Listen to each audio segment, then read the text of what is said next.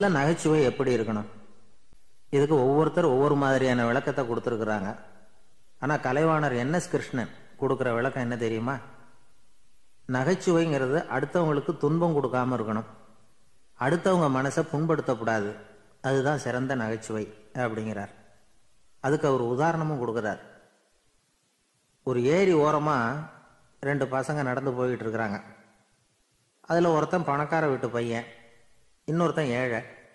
இவங்க ரெண்டு பேரும் போயிட்டு இருக்கிறாங்க வழியில் ஒரு இடத்துல ஒரு ஜோடி செருப்பு இவங்க கண்ணில் படுது.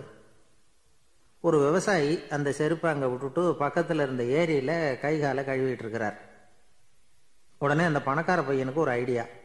அவன் சொன்னானா டேய் இப்போ ஒரு வேடிக்கை செய்யலாம். அந்த செருப்பு ரெண்டையும் தூக்கி எட்டத்தில் வீசி எரிஞ்சிருவோம். அந்த ஆள் வந்து பார்த்துட்டு செருப்பை தேடி அல்லாடுவான். அங்கேயும் இங்கேயும் ஓடுவான். திரு திருன்னு முழிப்பான். அதை பார்த்து நாம் ரசிக்கலாம். நல்ல தமாஷா இருக்கும் அப்படின்ட்டுருக்கான் இப்படி சொல்லிவிட்டு அந்த செருப்புகளை தூக்கத்துக்கு போனானா கொஞ்சம் பொறு அப்படின்னானா அந்த ஏழை பையன். ஏன்னு கேட்டிருக்கான் அவன். இப்போ அந்த ஏழை பையன் சொன்னானா நீ சொல்கிறது ஒன்றும் வேடிக்கை கிடையாது. உன்னோட செருப்பு தொலைஞ்சா உன் அப்பா உடனே உனக்கு வேறு செருப்பு வாங்கி கொடுத்துருவார். ஆனால் அந்த ஆளுக்கு இந்த செருப்பு தொலைஞ்சதுன்னா வேறு புதுசாக வாங்குறதுக்கு வாயையும் வயத்தையும் கட்டி பணத்தை சேர்க்க வேண்டியிருக்கும். அதனால் நான் ஒரு வேடிக்கை சொல்கிறேன் அது மாதிரி செய். அது இன்னமும் தமாஷா இருக்கும் அப்படின்னு நானா எப்படி அது சொல்லுன்றிருக்கான் அவன். செருப்பு ரெண்டும் அது இருக்கிற இடத்துலயே இருக்கட்டும். உன் சட்டப்பையிலிருந்து ஒரே ஒரு ஒரு ரூபாய் நாணயத்தை எடு. அதை அந்த செருப்பு மேலே அதோட குதிகால் பகுதியில் வச்சுட்டு நாம் ரெண்டு பேரும் அந்த மரத்துக்கு பின்னாடி ஓடி போய் மறைஞ்சு நின்றுக்குவோம் அப்புறம் பாரு வேடிக்கையை அப்படின்னா. அதே மாதிரி ஒரு ரூபா காசு செருப்பு மேலே வச்சுட்டு இவங்க ரெண்டு பேரும் மறைஞ்சு நின்றுக்கிட்டாங்க கொஞ்ச நேரத்தில் அந்த விவசாயி வந்தார். காலில் உள்ள மண்ணை தட்டிவிட்டு செருப்பை மாட்டுறதுக்காக போனார். அங்கேருந்து காசு கண்ணில் போட்டுட்டுது அவருக்கு ஆச்சரியமாக போச்சு. அதை கையில் எடுத்து பார்க்குறார். நாலு பக்கமும் திரும்பி திரும்பி பார்க்குறார். யார் இதை வச்சிருப்பான்னு. கடைசியில் ஆகாயத்தை பார்க்குறார். ஆண்டவா இது உன்னோட கருணை தான்.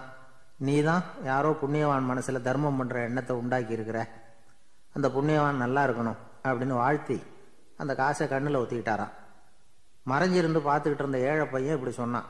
பாத்தியா உன்னை புண்ணியவான்னு வாழ்த்திவிட்டு போறார் அந்த ஆள். அவருக்கும் சந்தோஷம். அதை பார்த்து நமக்கும் சந்தோஷம். உனக்கு ஒரு ரூபாங்கிறது ஒரு பெரிய விஷயம் இல்லை. ஆனால் அதனால் நமக்கு கிடைச்சிருக்கிற மகிழ்ச்சி ரொம்ப உயர்வானது அப்படின்னு நானும் வேடிக்கையும் கிண்டலும் இது மாதிரி அடுத்தவங்களுக்கு இடைஞ்சலாக இல்லாமல் இருக்கணும் அப்படிங்கிறார் கலைவாணர். ஆனால் பாருங்கள் அவருக்கே இடைஞ்சலாக வர்ற விஷயங்களை கூட அவர் வேடிக்கையாக தான் எடுத்துக்கிட்டாராம். ஒரு தடவை ஒருத்தர் கலைவாணர்கிட்ட வந்து ஐயா என் குழந்தை செத்து போச்சு அப்படின்னு சொல்லி அழுதாராம். உடனே இவர் அவருக்கு நூறுரூவா பணத்தை கொடுத்து இந்தாங்க அடக்கம் செய்யுங்க அப்படின்னு சொல்லி அனுப்பி வச்சாராம். ஒரு வருஷம் கழித்து மறுபடியும் அதே ஆள் வந்திருக்கார். இவர் மறந்துருப்பாருங்கிற நினப்பில் அண்ணே என் குழந்தை இறந்து போச்சுண்ணே அப்படின்னாராம்.